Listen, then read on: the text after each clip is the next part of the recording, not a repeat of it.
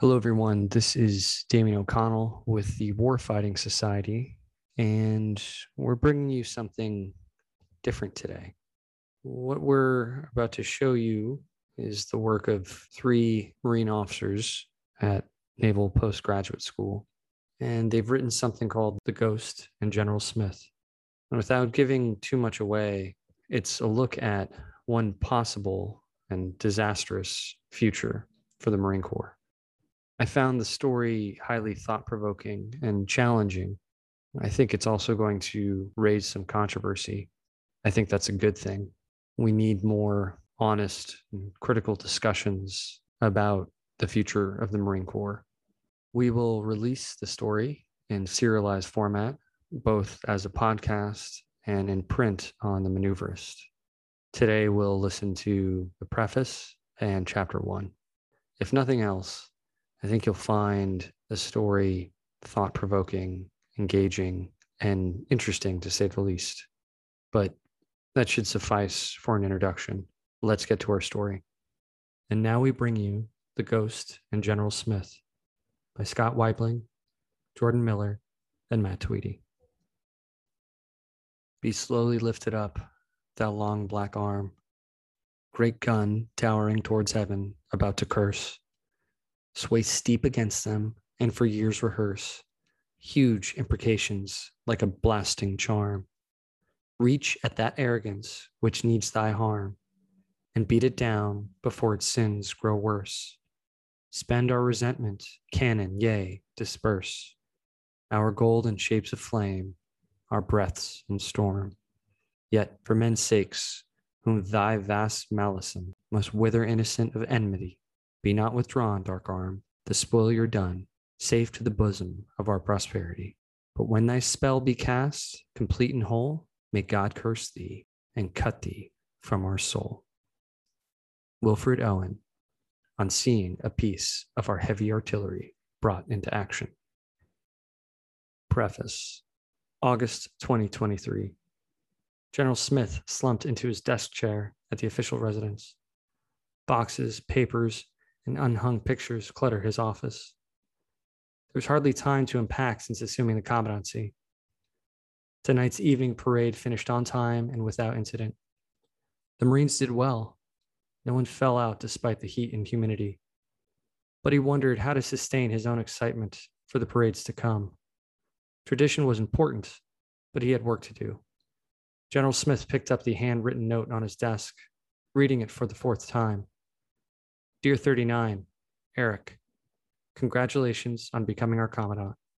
The hopes and security of millions of Americans are in your hands. You are the right man for the job. I can think of no one better suited for this moment. This office is unique, unlike any other in the profession of arms. Very few know the burden and challenges you will face. Expect trials and critics daily, but keep the faith and do what you know is right. Marines past and present are entrusted to your care.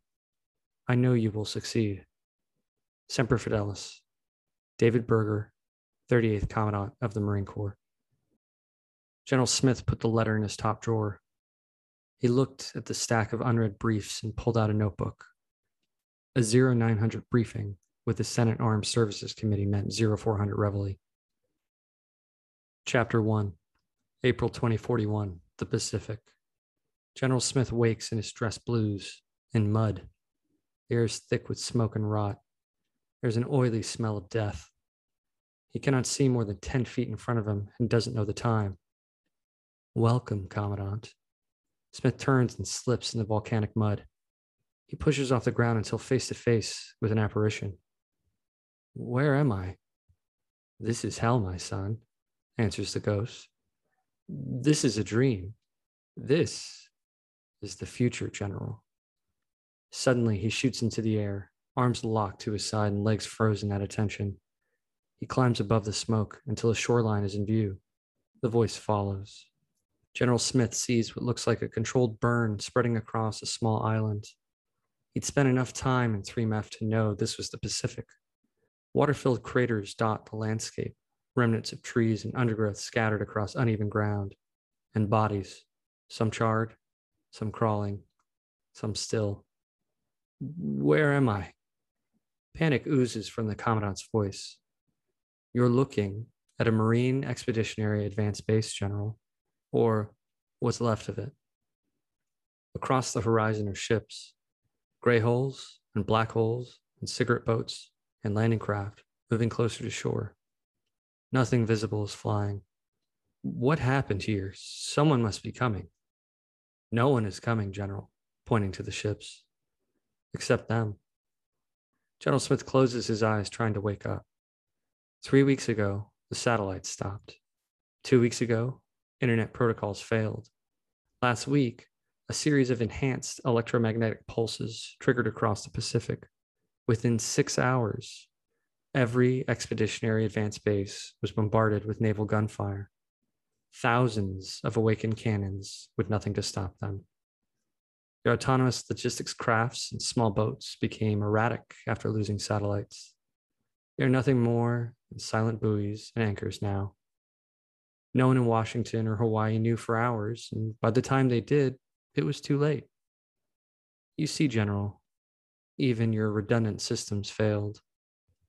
General Smith could not know from surveying the carnage that the EMPs destroyed every chip and every programmable piece of equipment. Analysts back in the Pentagon weren't certain if anything could be resurrected and if a reboot was possible. Those Marines have HF. They should be reporting and calling for help. For God's sakes, they have advanced missile systems on that island. General Smith is screaming and flush. You're telling me that they can't sink a Chinese junker? General, you took those options away from them years ago. Harris radios are black boxes. They're closed systems designed to prevent marine tinkering. Besides, no marine has cut an antenna or programmed a radio by hand in a decade. You made it so. It's the same with the Navy Marine Expeditionary Ship Interdiction System, your so called nemesis. Even though the Naval Strike Missile is immune to electronic countermeasures, the sensor to shooter link was taken out when we lost Link 16 two weeks ago. Manual operation is no longer an option without targeting data. And since the introduction of out of the loop multi domain weapon systems, the rest of their weapons can't range. You spent the better part of 40 years professionalizing a force, prizing elite warriors of superior fitness, resourcefulness, and intelligence, but you built a mirage. Everything they are is touched by something they are not. All they can do is try to survive but your avoidance of Iron Mountains left meager rations and supplies. You're telling me that the Marine Corps equipped a helpless force? No, I don't believe it. You built a helpless force, General, the ghost whispers as it moves within inches of General Smith. The only thing they have that wasn't affected by the EMP are carbines, grenades, and e tools. Dozens of rusty landing craft approach the island under methodical naval gun bombardment. Chinese troops scramble ashore without resistance and swarm the island. The last thought General Smith had before a white light consumes him was about the warfighting principle of mass.